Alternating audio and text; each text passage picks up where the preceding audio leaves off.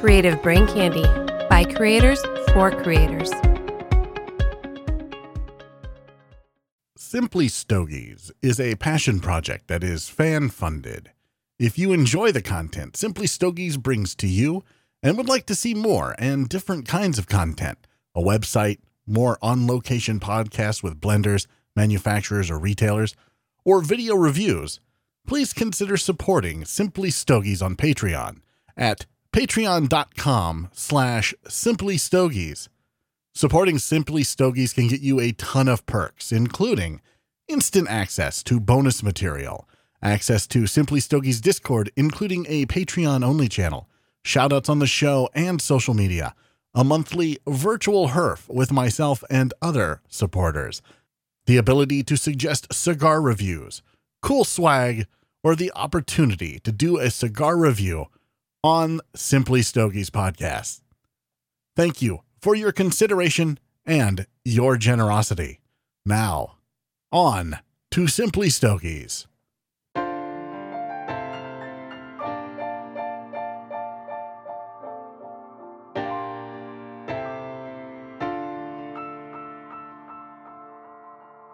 You're listening to Simply Stogies, a monthly podcast dedicated to the cigar enthusiast. Light up a stogie, sit back and relax while James brings you along on his journey as a new cigar smoker. Simply Stogies will review cigars, discuss topics that cigar aficionados find important, and will probably learn a few things along the way. Now, here's your host of Simply Stogies, James. Welcome to Simply Stogies. I am your host, James. This week, I have a special guest with me today uh, via the internet due to social distancing and just the distance between us in general. Uh, he is one of the podcasters over at creativebraincandy.com. He podcasts uh, with his co host James uh, on the podcast Drunkenomics, which we'll be talking about today. Maybe the drunk part, maybe the economics part, maybe both. Uh, it's Aaron. Aaron, welcome to Simply Stogies. Dude, man, good to be here. Thanks for uh, pimping up my Drunkenomics podcast and for for some reason letting me into Creative Brain Candy, man. uh, I love your show. Your show's great. Uh, why don't you tell us a little bit about Drunkenomics? Because I think it's one of the more interesting podcasts that I've listened to in the last decade. Uh, I really dig it. You know, everybody can check it out. CreativeBrainCandy.com uh, under our uh, the home screen there, Drunkenomics front page. Tell us what this podcast is all about. Essentially, what it is so James is the other co-host, not you, but other James is the co-host of Drunkenomics, and this dude is the most well-read guy on global macroeconomics and a little bit of micro, a lot of microeconomics, as you say, and finance and accounting, whatever. I'm an MBA student. Uh, my specialization for my MBA is actually finance, not not economics, which I know it sounds counterintuitive, but uh, I've always had a deep passion for economics. Uh, always had, had a deep passion for alcohol as well, particularly scotch. James is also um, a big time drunkard like me. And so essentially, we just, you know, go through a bottle of scotch and talk about what's we talk about concepts and how they apply to we talk about concepts and we talk about how they apply to what is actually happening in the world so well there's a lot going on in the world uh, so i'm glad to have you here aaron so that we can talk about it we can discuss it maybe i don't know we probably won't solve anything but it should be a fun discussion nonetheless yeah it will yeah before before we get into that uh, quickly i want to say a big thank you to Mike Brigg. Mike Brigg is our our lead reviewer and our director of content here at simplystogies.com. Mike has had to step away from the hobby uh, of smoking cigars uh, due to some issues uh, that he's having. He is well, he is he is fine, and that's the important thing. Uh, and so I want to say a quick thank you to him uh, because simplystogies.com wouldn't be what it is today, and we wouldn't be moving in the direction we're moving today if it wasn't for Mike. Mike was a big catalyst behind the move to to do reviews. He was a big catalyst behind the move to uh, to talk about the news, to try to be more of a media outlet around cigars instead of just one guy on a microphone. So I am eternally grateful for everything that Mike has done for simplystogies.com. I'm eternally grateful for everything that Mike has done for me personally. And this hobby will be less without him. So, Mike, thank you so much for your friendship, for your professionalism, and for everything that you brought to the table to simplystogies.com. I cannot replace you. I can only put someone else in that position. So, Mike, thank you and Godspeed. With that said, simplystogies.com is hiring. And by hiring, I mean we're looking for somebody to work pro bono. If you would like to write about cigars or the cigar industry, or you think you've got the chops to take the place of Mike and be a cigar reviewer, send me an email at info at simplystogies.com letting me know you're interested in becoming either a staff writer for simplystogies.com or a cigar reviewer.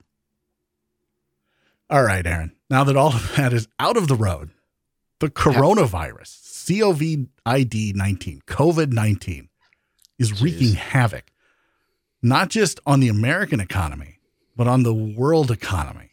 Mm-hmm. Absolutely, it is. And ultimately, the only conclusion so far is we don't have a conclusion. The only thing we know is we know nothing. So, Right. you know, It's a little So- frustrating.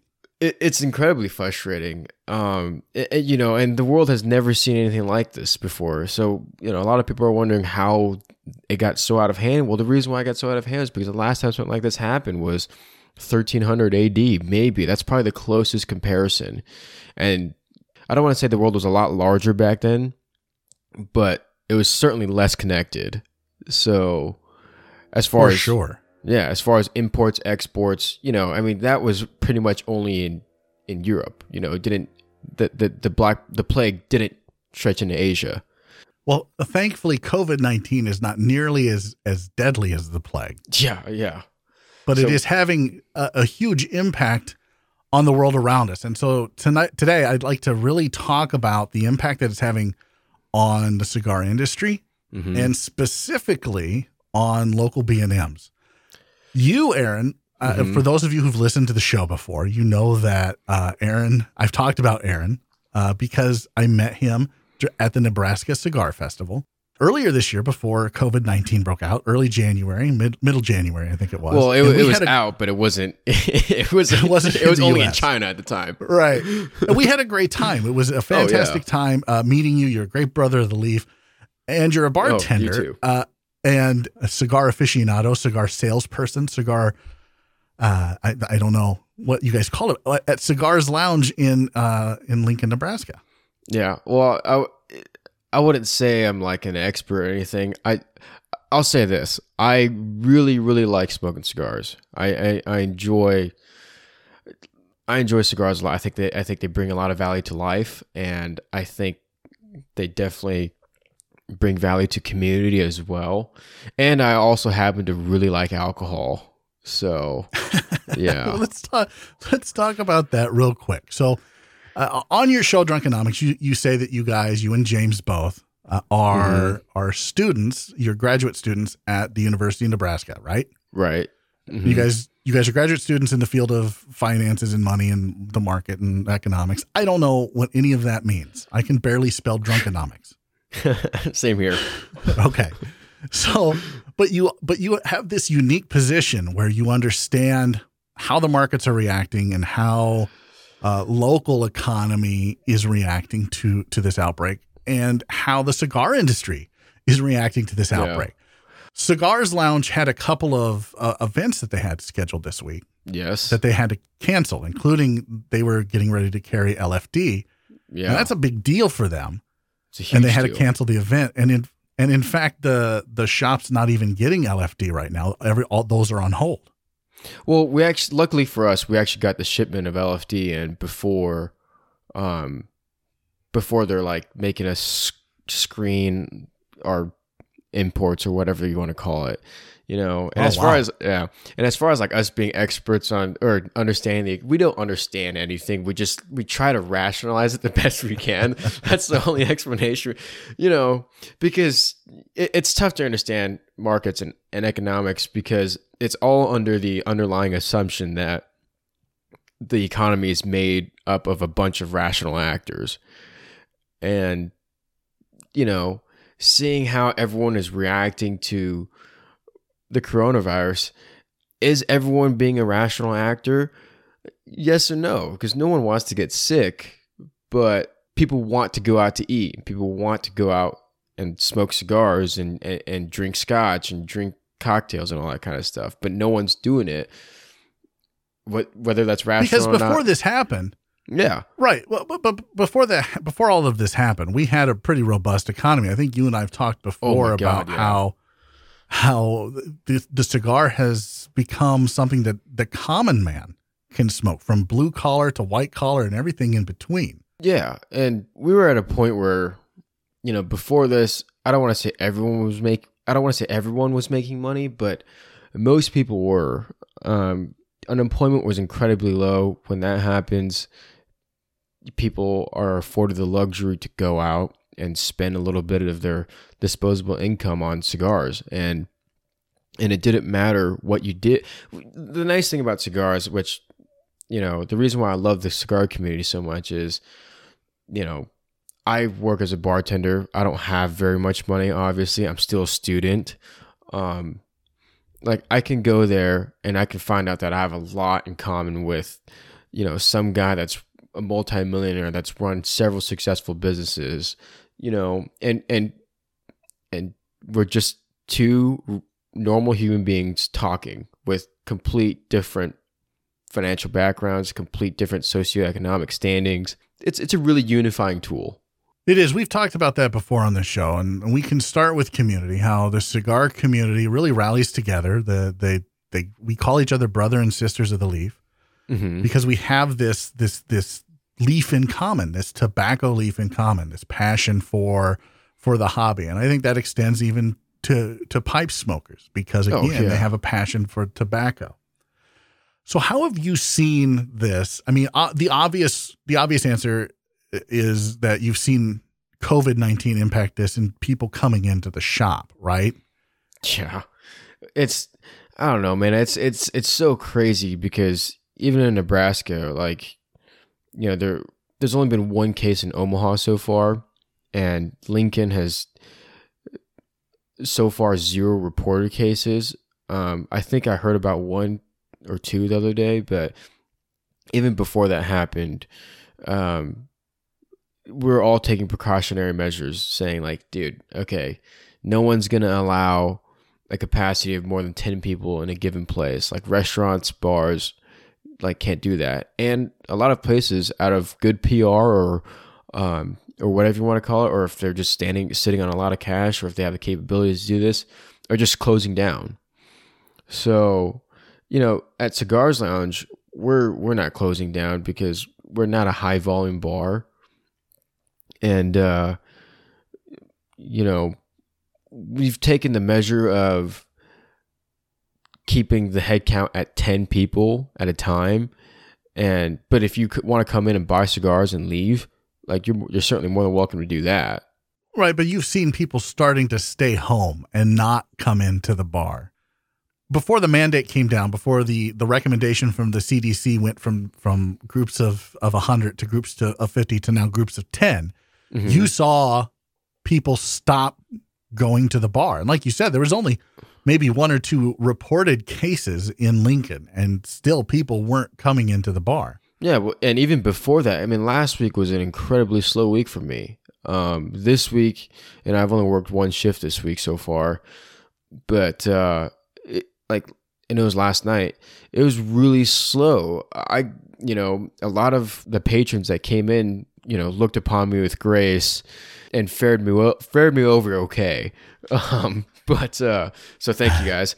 Um, but uh, yeah, it's foot traffic is definitely going down, and I'm going to like you know I was at Chipotle the other day too, and literally I walked in, got was you know I walked in at like twelve thirty peak lunch hours, and was just walked right to the front of the line. Like there's no one there, and I there's this coffee shop called the Mill that I love going to.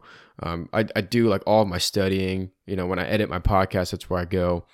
You know I was there on Monday and I was there today, and I was the only out today. I was the only person there, and on Monday Wow. it was me and two other people, and I felt I felt so bad for these for for the baristas. This coffee shop, the Mill, is also a bar, and they have a freaking awesome whiskey selection for being a coffee shop and a bar crossover.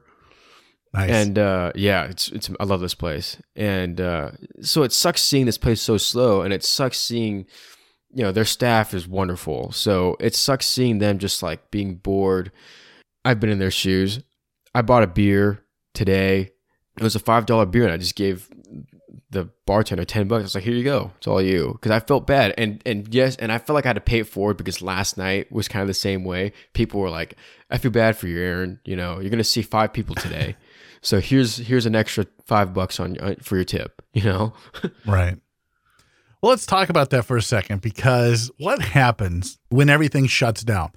So, for example, here in the state of Iowa, they've shut down bars, they've shut down gyms, they've shut down restaurants, they've shut Mhm. down any ev- anything and everything that they possibly can for 30 days. Like that's it, just no more. What does that do to a business that can't handle that kind of shutdown? Where they're not doing business for a, a month, where they're not doing business for two weeks, even. And then how does that hurt the local economy when everything starts to come back? Because inevitably things will start to come back. COVID 19, the spread will slow down, mm-hmm. whether it is it, whether it's because of the hot summer months or whether it's because there's a vaccine or whether it's because Right. it's run its course it's going to eventually stop and everything will come back. When everything starts to come back what happens to these shops to these to these small business owners that couldn't afford that shutdown who can't afford the the slowdown?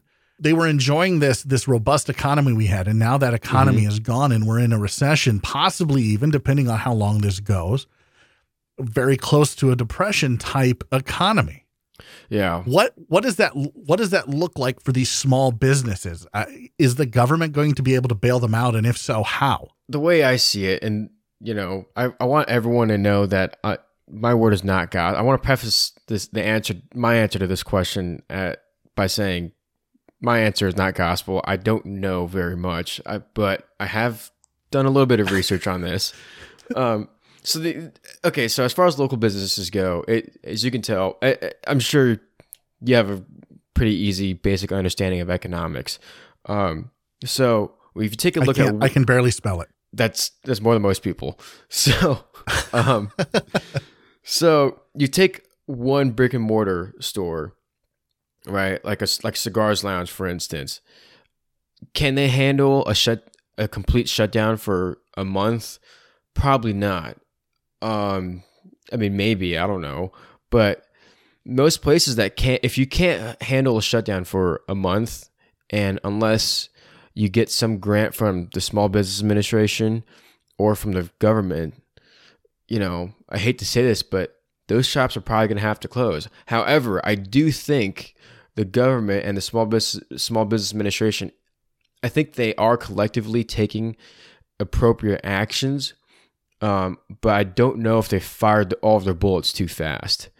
Um, but it's as far as like if you stretch it out, even you know, if you take it above that level of each individual brick and mortar store, think about the small business loans that they took. Who do they take them from? Now they're going to have to default on those loans. You know, where where are they running their shops out of? You know, who what what's the real estate company that owns the lot that they run their business out of? Now they're going to default on their rent as well. So it's going to spill over into all those different companies. What happens if, let's say, you're like, let's say Speedway Motors, for instance, which runs, which owns a lot of the um, the bar scene in the Haymarket. They own a lot of the real estate that the bar scene is on. sure If a bunch of people default on their mortgage or on their rent to Speedway, you know, is Speedway going to have to jack up the prices on everybody else to make sure that they meet their break even point too? I mean, I don't know. Like these these are all unknowns, right? Like but th- that's just kind of how the economy spills over into each other. we're we talk we're talking a lot about local economies right now because we're all affected locally right we're all affected in our own community For sure. and so what can we do as cigar smokers to help our local B&Ms. We always say here on Simply Stogies, we always say support your local B&M. Mm-hmm. Always. Always. It doesn't matter where where you're at. If every time I travel out of town, I've said famously, I don't have a local B&M. The nearest one's an hour and a half away from me now. Mm-hmm. Uh, so wherever I travel, I always buy three or four cigars wherever wherever I go. That's awesome. I can't yeah. afford to. Yeah, I can't afford to buy a box of cigars at every every place I go, but Mhm. Yeah. I can certainly do three, four, five cigars everywhere I go. So I did that at at, at Cigars Lounge. I did that at uh, Capital Cigars when when we were in Lincoln, and I'll continue to do that. But now that COVID nineteen is here, we have all had to change our, our habits, and we're all staying home, and we're all trying to be as safe as possible. We're all telework, telecommuting, and teleworking. I'm thankful that I have 800 cigars sitting here in my podcast studio in my office that I can dip into whenever I need to. And I can be sure, uh, or at least relatively sure, that none of them have COVID 19 on them. but what can you do as a, as a, uh, a cigar smoker and help your local community? If you don't want to go out, how how effective is buying buying anything from a cigar shop? For example, Aaron, buying a gift card or buying a, a box of cigars. So, for example, Habano Cigar in uh, Chicago, at Homer Glen, they're doing deliveries. Buy a box of cigars; Yeah. they'll deliver it to your home or your office for free. Yeah. And I feel like that's a I feel like that's an excellent strategy. If if you have to cease your normal day-to-day operations, you should definitely try to adopt that strategy. Um, for us, like if we have to shut down, like I don't know how I don't know what lawyer who the owner is. I don't know what he's gonna have to do. Like, is it, it can he sit out front and say like, you know, this is my private stash. I'm selling my private stash, or is he allowed to like, you know, switch to uh, some form of, you know, e-commerce and sell cigars with you know through that avenue? You know, it's it's tough to say what we can do as cigar smokers to really help local businesses. But if the business is open, you know, if if you're not financially hurt by it, you know, I I urge you, I encourage you. I'm not going to tell you how to live your life, but if you're not financially hurt by it, you're still making your your your same paycheck but working from home. Like I encourage you to go out to a local cigar retailer and and buy a few cigars. And if they sell alcohol, buy a shot or two. It, it as long as you know you're not breaking any capacity rules or anything like that. But there's you know there's no there's no real answer to this. I'm sorry. I, I wish I had an answer, but you know like Well, no, and I don't. I- I I don't think there is, but I would strongly encourage you if you can buy cigars online from someplace, please do so. not Uh, Thompson for- though. right. Don't go to Thompson. Yeah. Um, uh, for example, uh, there, there was a small cigar shop in Kentucky that had some McAuliffe to be named. Oh yeah, uh, okay, the I've had that the, new Yeah. Maduro from them that doesn't have doesn't have a name. I ordered five today from them online, and they're shipping them out tomorrow morning. They're taking online orders, and but no one's in the shop, no customers. Like just they're in the shop and they're just sending stuff out, and that's great. But for states like Iowa, where they don't allow tobacco shops to do online purchasing Oh, and to wow. ship, right? These these local B and M's are in a tough spot.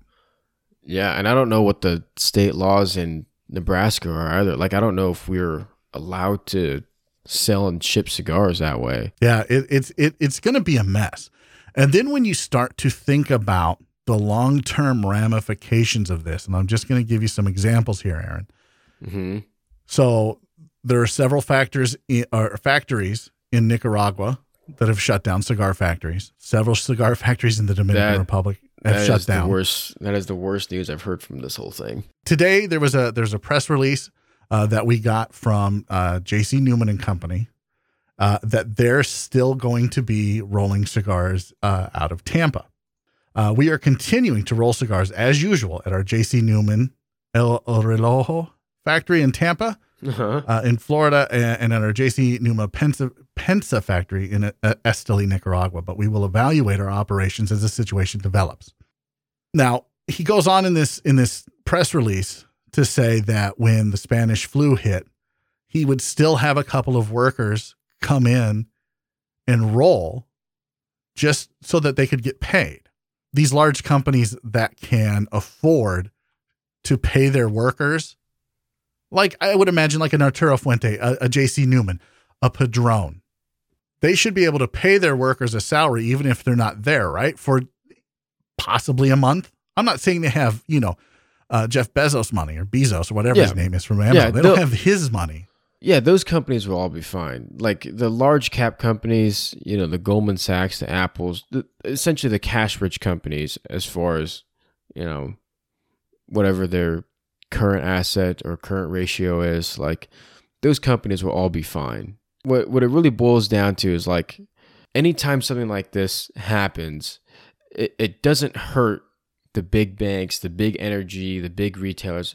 I mean, it'll, it'll, it'll hurt all of those a little bit, but it starts with the small businesses. It starts with it starts with the day to day workers. You know, the average Joes. It always hits them first before it works its way to the top. And I hate to say this because I'm not like I'm not anti-rich people. I'm not at all. Um, but the rich people, the people that control, I don't want to say control the economy, but the people that have more control of the economy are going to get, are most likely going to get bailed out. And we're kind of seeing that, right? Like, you know, a couple weeks ago, Trump gave this, I thought was a pretty good address. It, it wasn't as crystal clear as it should have been. And I do think he should have, I, I do think the appropriate action for Donald Trump right now is to come out and say, this is worse than I, I thought. I'm sorry if you're getting hurt from this. Like it, I think I think that'll win over a lot of hearts. But all that aside, what he said a couple weeks ago, I think was a brilliant address because he's he talked about a monetary stimulus plan of one and a half trillion dollars. I don't know how that money is going to get distributed, but I know that from what it sounds like, it's a repo program of uh, of a bunch of T bills, and it's basically returning excess cash back to the big banks. How that's going to trickle down to you and I, I have no idea. But he also is working with the Small Business Administration, like I said earlier, to to distribute fifty billion dollars to small businesses that are impacted by the coronavirus. I just don't know if that's enough, you know.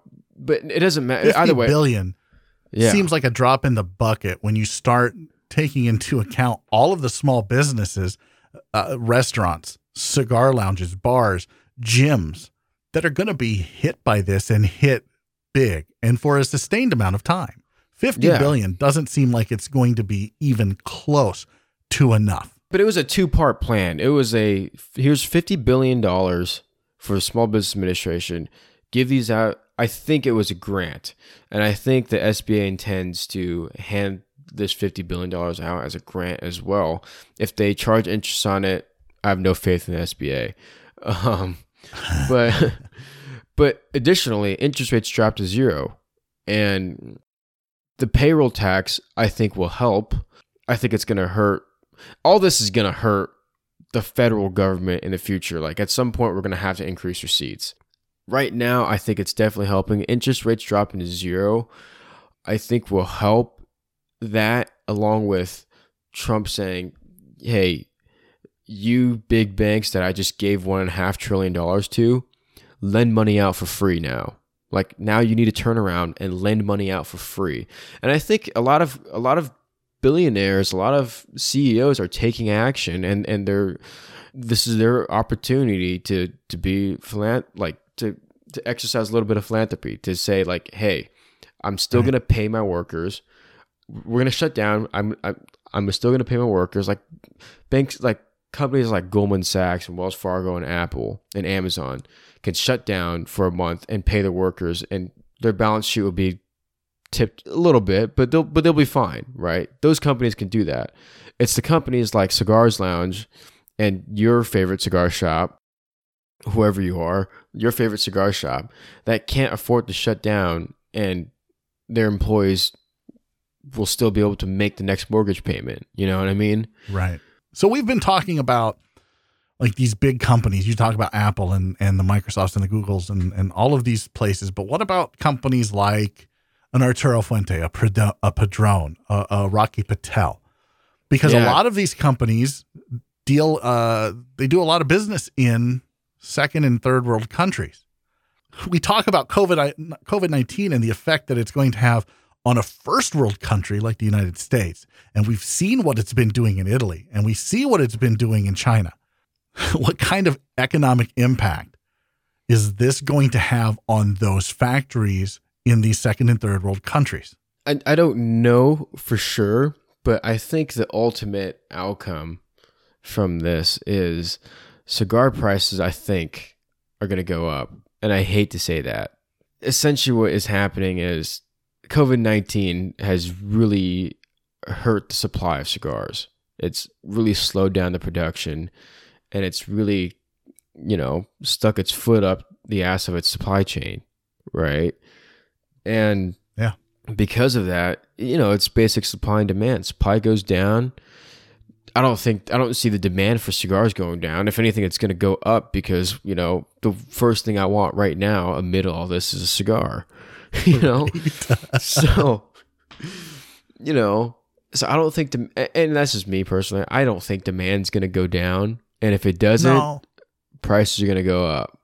And Well, and prices were already starting to tri- uh, creep up uh, in, in the cigar world. We were seeing Yeah. that all at the beginning of this year, where there were some some announcements from a lot of cigar companies saying, "Hey, we're going to raise prices this year."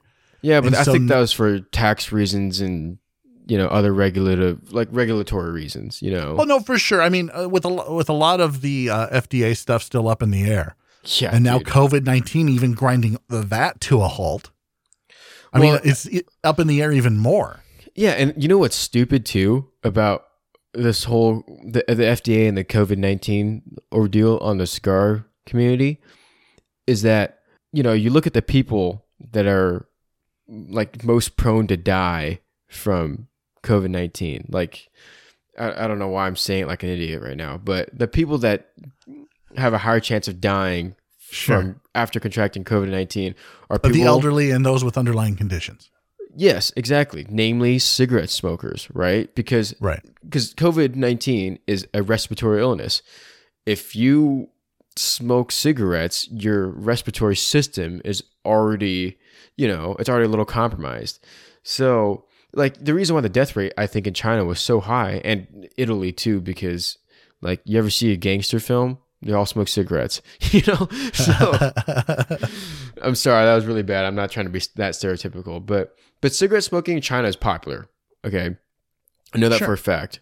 Italy, I think it is. I've only been to Italy once, and I was so young, I don't remember. Um, I don't remember if everyone was smoking cigarettes. I remember everything else, but um, but Well, yeah, There was a, once upon a time a lot of people here in the U.S. smoked cigarettes. Yeah, exactly, dude. I mean, you ever watch Mad Men? Like, you know, everyone was smoking cigarettes. So, like, dude, if it came out, if it came to the U.S. in the fifties, the death, the mortality rate would be a lot higher. But also, and this is a really unpopular thing to say, this is just a guess because I haven't actually looked this up. But I'm, I think COVID nineteen is is more deadly to people that that smoke weed. If you, especially if you inhale it into your lungs, because you know, I'm not, I'm not against weed at all. Um, if it's your life, if you want to smoke weed, smoke weed. If you breathe weed into your lungs, like your lungs don't want it there, you know. So Well, just like any foreign substance. Just- just like anything. yeah. yeah, cigar smoke for some unfortunate reason is jumbled into that category of cigarettes and weed, right? It why I don't know. It is it's a completely it's a completely different thing. It you know, no one bonds over a cigarette. People bond over weed because of, you know, because of Pink Floyd or whatever. I don't know. Um Well, it's But- a, I, I, it's a taboo thing to do. It's something that you have in common. Again, I look, I, I, I I'm not for or against weed. I, I could care less, to be honest. Legalize Mhm. it, don't legalize it, whatever. I'd let people do what they want to do. But it's Right. something that you bond over. You have this passion for, for a leaf. It's it's not the tobacco leaf, but it's a leaf. So I, in that kind, in that respect, I understand it. You right? Like I get that community aspect of it. Yeah. But for some reason, they kind of, you know, the FDA kind of blends the cigar smoking to cigarette to weed, um, which I think is just ridiculous. You know, like cigar smoking and, and weed smoking are complete different things. I'm not saying that weed smokers don't smoke cigars and cigar smokers don't smoke weed. There's definitely a huge crossover, but there is. I'm just saying there, there's definitely a huge crossover. I'm not sure what circles you're you're in. Well, my uh, the circles I'm in, they just smoke cigars and not weed. Now, maybe 20 years ago, it would have been a little bit different, but now, uh, no, well, not so much. okay, it's not it's not necessarily like every cigar smoker here smokes weed, but you know the younger cigar smokers definitely all smoke weed. You know, Sure. like so the FDA jumbles it all together. So what they're gonna say is cigarette smoking is not helpful for people that contract COVID nineteen. Therefore, cigar smoking must also not be healthy for, or must be must also not be beneficial, and will even contribute to their potential mortality as cigarette smoking will. And I don't think I don't know if that's true. Like and I think they're probably going to come up to that conclusion with little to no research, you know. Well, it, if there's a like, I don't. Yeah, the FDA doesn't uh, doesn't strike me as the type of organization that really takes a hard look at, at the differences between cigars, weed, and cigarettes. Oh yeah. Well, They now- just kind of now- now you're just lump it a dead all in horse. Right. So let's talk Yeah. about that for just a second. We'll shift gears and I'll ask you this: How does regulation and and specifically uh, the regulation that the FDA? i- i- Let's just pretend COVID nineteen goes away. Let's pretend life gets back to normal. We stop playing chicken with the economy, uh, Mhm. both local and federal and world, and we and everything's back to normal. How how does uh, regulatory action by the FDA affect the economy? And you can talk about it uh, in broad terms, uh, but also more specifically to uh, the cigar industry. Gosh, I mean, I don't know. I Is regulation good or is regulation bad? I am of the political standing that regulation is generally a bad thing because it it, it adds expenses, it adds uncertainty, and it kind of ties your hands uh, for for a business owner. Um, if if this all goes away, if they do jumble cigar smoking with uh, cigarette smoking, I don't see how it can help at all. But that's just because I don't have very much faith in the FDA. so no, no, I don't think anybody does at this point, do they? no, I I mean I don't I I, I don't I don't even think Uh, the, the, the president does because the president has said not. that. Of course he doesn't. wa- yeah, no, he wanted he wanted a, a a a regulatory body outside of the FDA that was specific to tobacco. yeah, and I think that's I think that'd be great because why do you why do you jumble in tobacco with food and drugs? Like I don't see how that makes any sense, and I don't. s- I understand it with with a broad paintbrush where nicotine is a drug in the same way that caffeine is a drug. yeah, I, I so I understand that. I can even it's easier for me to say marijuana is a drug, THC is a drug, n- more so than it is nicotine or caffeine. So Oh, it's easier for me to make that leap. But tobacco, I mean nicotine and caffeine, I don't consider them drugs. They are literally everywhere, and they've been everywhere for the better part of a century. yeah, exactly. You know, like even the coffee industry. The coffee industry is crazy, man. I mean, freaking, uh, what's that guy's name? Howard Schultz made three billion dollars off of Starbucks, man. It's like so, and, and yeah, tobacco has been around since the reason why America is here is largely in part due to tobacco. You know, so Absolutely. Absolutely. It definitely has a long a, a long history with the United States. So let's let's get back to the markets real quick. In your opinion, educated or uneducated, however you Right. want to frame it, uh, in very broad terms, how long can the federal economy, uh, the markets and whatnot, uh, withstand this this this shutdown? At the very minimum, this slowdown, uh, because they're literally, like I said earlier, they're Yeah. playing chicken with COVID nineteen. They're saying Yeah. we're going to take a hit on the economy right now in the short term to try to to curtail COVID nineteen, but in the long term, like if this goes too far, we are risking quite a bit. So Mhm. what are they what are they risking, Aaron? And how long can they continue to play chicken? Well, first of all, the like I said earlier, this is going to wipe out the small businesses before it wipes out anybody else. you know, a- and I say that with I say that with sympathy extended to the people that are actually gonna di- that are actually dying from this. Yeah, but I don't think the government. What what I would what I would say is I don't think the federal government can last more than two months with the whole economy shutting down, the whole global economy shutting down. Because what we're seeing, like the airline industry, not the entire airline industry, but Boeing for sure. Boeing is not gonna. Boeing isn't gonna make it out of this without a without a government bailout, and they're gonna get a, a government bailout. There's no way that uh, they, they do too much for the Boeing does too much for the government that there's no way they're not going to get a bailout. Well, I think the the airline industry as a whole is probably going to get some sort of bailout, as will Major League Baseball. Yeah, and if I- Major, if Major League Baseball gets it, you know it. The NFL is going to get it if it extends that long. If this goes on into August, September, October, uh, wh- what about the college athletes? I mean, colleges make a ton of money off collegiate sports, and all of that is shut down. Yes, I. The thing is, I don't know if the the bailouts are gonna go. I, I can't say for sure whether or not they're gonna go to um the the sporting arenas.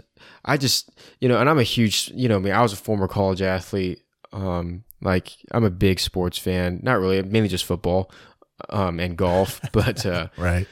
you know, like I don't know if if those guys are necessarily going to get a bailout. What I think is, I think more so like the the banks that they bank with are going to get the bailout, and hopefully they're going to get a little bit of like the residuals of that, like you know. But I, I to me, I just don't see them getting a bailout because they're they're all fine. You know, they're all going to be fine. Uh, college athletes I sympathize with because you know I had my senior year it didn't go the way I wanted to. So I can kind of relate in the sense that, like, you know, my senior year of playing college golf was was a terrible year. It was a terrible year. Uh, I had a terrible year of golf, which is okay. I like thinking back. I don't like I my senior year. I it, my attitude towards golf was you know was was senioritis. I just let's finish out the season. Let's Right. hopefully Get get, a letter. Yeah, it's hopefully get a letter. I'm not gonna go pro because I just don't. I don't like golf anymore. I was I was one of those guys. I remember in March we played in a tournament, and I played so poorly in that tournament. March of my senior year, I played so poorly in that tournament that with three tournaments left, my coach pulls me into his office, and the season goes into May. Right, so I'm halfway through March. My coach pulls me into his office and goes, Aaron, want to start this off by saying I appreciate everything you've done for the team. You know, and at this time I was the only senior and there were six freshmen. So he was like, you know, the, the freshmen look up to you, they admire you, they respect you, and you know, you know, you've been a good leader to them, whatever. I don't know all, what all he said, but he said all that, and then he was like, "But you're like, we're not going to travel you. We know we're not going to travel you to the next last three events. So if you don't want to show up to practice anymore, you're done. like you don't have to. And I was like, you know, it, it, it hurt, but at the same time, I didn't want to show up to practice anyways. so, so it was Right. good. and- It was good and bad news, but you know, I I ended up actually showing up to all every practice and every workout for the rest of the year um, because you know there were six freshmen on the team. So I cared enough about the program to at least be like, look, I'm not gonna not work hard because like I'm still gonna try and get better um until my season's out but you know but yeah like so uh, uh, all this is to say is like i sympathize like i know what it's i, I don't want to say i know what it's like in, in the extent that some external factor took away your senior year but i think that ncaa is at least going to give them back their senior year um you know i don't think the ncaa well, sure, it. but at, yeah at what expense? I, I, that's the way. I, that's the way I look at this. Right? At what expense?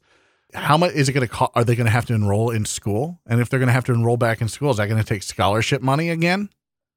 yeah Like, It- how is it- the NCAA? How is the NCAA going to to to to fix things so that these seniors who've missed part of their years, the seniors who missed the NCAA tournament, uh, can can continue to be uh, a part of college athletics without technically being part of the college anymore?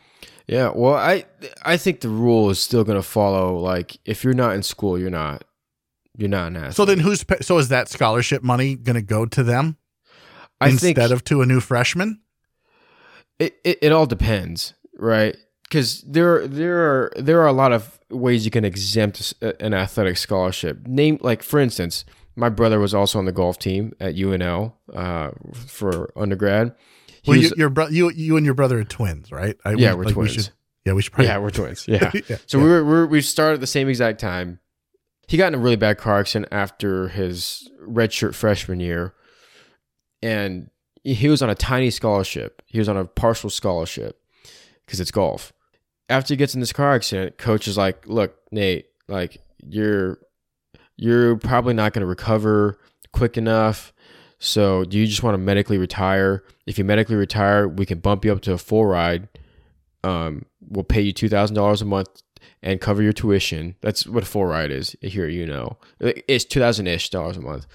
Like we'll pay two thousand a month or fifteen hundred a month. We'll pay for all your tuition, all your books, and you just you just go to school. You're just you're just a student. Talk about an easy way through college. Yeah, that's the easiest way through college is being an athlete at medical. You know, so I think programs like Nebraska, the big schools, can afford to do that. They can afford to medical hundred athletes, no problem. You know, it's it's really like the D three schools or the underfunded state schools that can't afford to they can't afford to just give someone a full ride. You know, and I th- but I think that's kind of the measure that they're going to take is like, you know, here's a scholarship. It's not going to affect the actual scholarships that are given out to the roster, like the guys on the team, right? right. So, like, you know, for instance, like golf has four and a half scholarships. If there's two seniors on this team that were on scholarship, I think they're going to get whatever scholarship they had if they want to keep their eligibility and their scholarships. Let's say both the two seniors, their scholarship adds up to one scholarship. Technically, this year, the golf team would have five and a half scholarships that they're giving out, right? But th- their scholarship isn't going to affect the rest of the teams. I think that's what they're going to do. I don't know if what I said made any sense at all, but no, it did. It yeah, did. but yeah, but all this is to say, like, dude, the NCAA, I, I'm very opinionated about the NCAA. I that's, the, the, I mean, I can do a whole podcast on, like, a whole episode on what I think. You know, I don't want to get into that. You know, Well, let me let me ask you. So earlier in in in the podcast, you had said that you thought the administration was doing all of the things that they should be doing, but they might just be pulling the trigger and using up all the ammunition they have Mhm. too quickly to kind of help the market stabilize during this crisis. absolutely. So if that's the case, what tools, what ammunition do they have left that they can fire off if needed? Yeah, I so I don't know. I don't know how much cash the Fed is sitting on. I. I, I haven't. I actually haven't looked at their balance sheet. They already they're already buying back a lot of the debt that the banks have. You know, the, a lot of banks are kind of required to have a certain amount of their assets be treasury bills. When the uh, Fed buys back those treasury bills, um, they kind of give all these banks their cash back. It's essentially what it is. And so there was that one and a half trillion dollar thing that happened a couple weeks ago. I think the I think there's more. I think there's more more money that the Fed can use to buy back their debt from these banks to kind of help with this this liquidity issue. And you know, we're also in a time where uh, the deflation is is kind of counterbalancing inflation. No one's going out and spending their money. So when that happens, there's deflation. So if the treasury decides to print a bunch of money right now, I don't think that's going to really hurt inflation yet. I mean, it maybe will down the road. I mean, it definitely will down the road. But, you know, so there's definitely that option too. What do you like what else can the Federal Reserve do? Like they are they going to make interest rates negative? Are they going to look to Yeah, right? Can Nobody they make wants- interest rates negative? Can they do that? They did it in Germany. They're doing it in Japan. Or See, they're I- doing it. So what does that do to the world economy if if the largest economy in the world, the driver of the one of the drivers, I won't say the driver, but one of the drivers of the world economy, the US economy, Yeah. what happens if that if if we're like, yeah, we're gonna have to do the same thing, what does that do to the overall economy of the world? Is there a way out, Aaron? When this is all said and done, let's just worst case scenario, 18 months. Mm-hmm. Is there is there a way out or are things going to have to fundamentally change at that point? If if if this stretches eighteen months, the whole world is going is going bankrupt. That's that's there's there's not enough money in the Federal Reserve, in the Treasury, in the international mon- monetary, the international, the IMF, whatever you want to call it, international whatever, the IMF. There's not enough money in all of those, um, in all of those bureaucracies or whatever they're whatever they are, um, to hold us over. There's no way. That's the thing about capitalism, you know, and I'm a capitalist through and through. The thing is, like, capitalism anymore runs on credit. If everybody's in debt and if no one's making money, then everyone's going to default on their loans. What happens if everybody defaults on their, lo- defaults on their loans? Everybody goes bankrupt. Right. And that's kind of uh, that seems like what the the private sector is going to end up going to. The longer this goes, that's what it the more likely it looks like it's going to happen. Yeah. So like, you know, I I want to bring up uh, what Bill Ackman said on CNBC because I, I watch CNBC a lot. Uh, Bill Ackman is a really respected hedge fund manager. He's the CEO and chairman of, uh, gosh, I forget the name of his firm. I feel I feel terrible. I should know this, but he's a brilliant finance and economic like economics guy. Um, billionaire, uh, made his money from investing money, and you know his idea was like the only way we can defeat this virus is to kill it. You know, so he wants Trump to shut down everything for 30 days. You know, shut down everything for 30 days, have the government come in and and pay the salaries of people in the service industries of, of, of all the businesses that shut like the only businesses he wants to stay open are maybe fast food in case everyone gets tired of cooking all the time grocery stores pharmacies and hospitals and other essential places right but you know Sure. barber shops closed all that all that kind of restaurants bars all those closed. And and retailers and all that and the he's like he said the government can afford 30 days of paying this stuff of um, of of, of seeing those businesses through.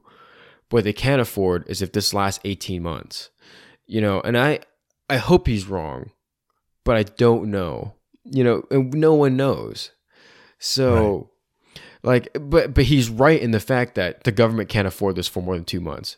You know hotels can't like the hotels hospitality airlines all these all these different industries can't afford it for for this long. And if hotels go go under if airlines go under that's going to spill into i mean everything is everything is tied to financials. So Yeah. everything is tied to energy and financials. So if those sectors go down, they're gonna drag down financials with it. They're gonna go. They're gonna drag down energy with it. Well, I want to be clear. I think that I think that a lot of these places, Vegas included, where they're shutting down everything Mhm. for the next 30 days, they're making the right decision. I think that in the interest of public health, uh, and I heard a press conference when they were talking about shutting Vegas down, and he said it's there are people dying over this, and, and in the long term, uh, as far as I'm concerned, wealth is secondary to life. Life Yeah. should always come first. And so, in, in that regard, I think everyone being safe, staying home, i- i- is the best is the best thing to do. That said, Yeah. Absolutely. if you can support your local B&Ms, support your local bars, order something, anything, and, and see if they can, will deliver it, see if they can ship it, or see if they have curbside service where you can sit in your car and you don't really even have to interact with them. They can just open the door, put it in the car, put it in the back. You don't have to breathe. You don't have to sign anything. It's all electronic now anyway Yeah. have them And- sign for you, and it's all done.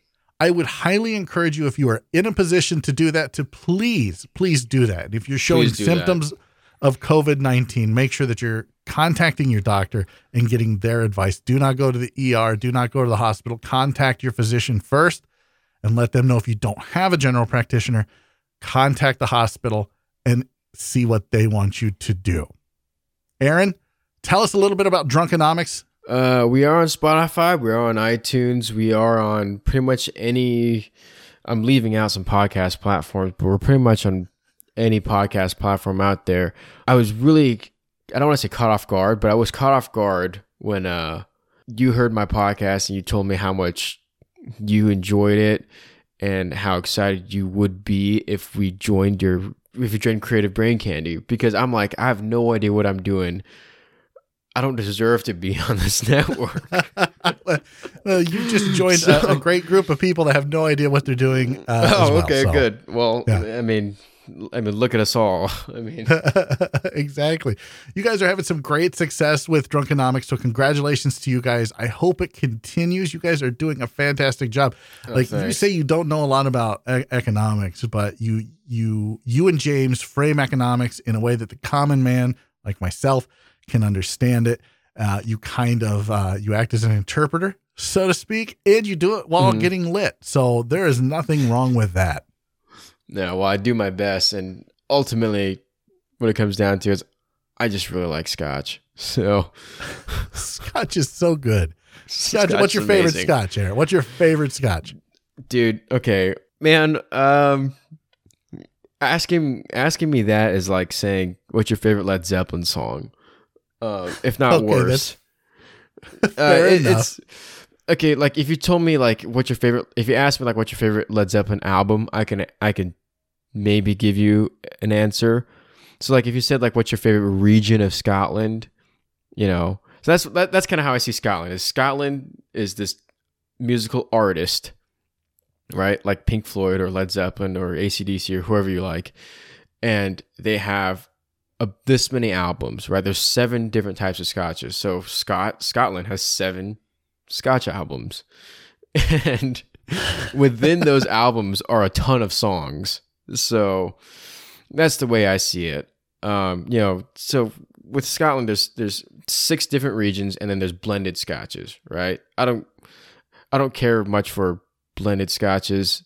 To me, that's like that's like if you had to compare that to like Pink Floyd albums, that's like Ummagumma. You know, I don't care for that album.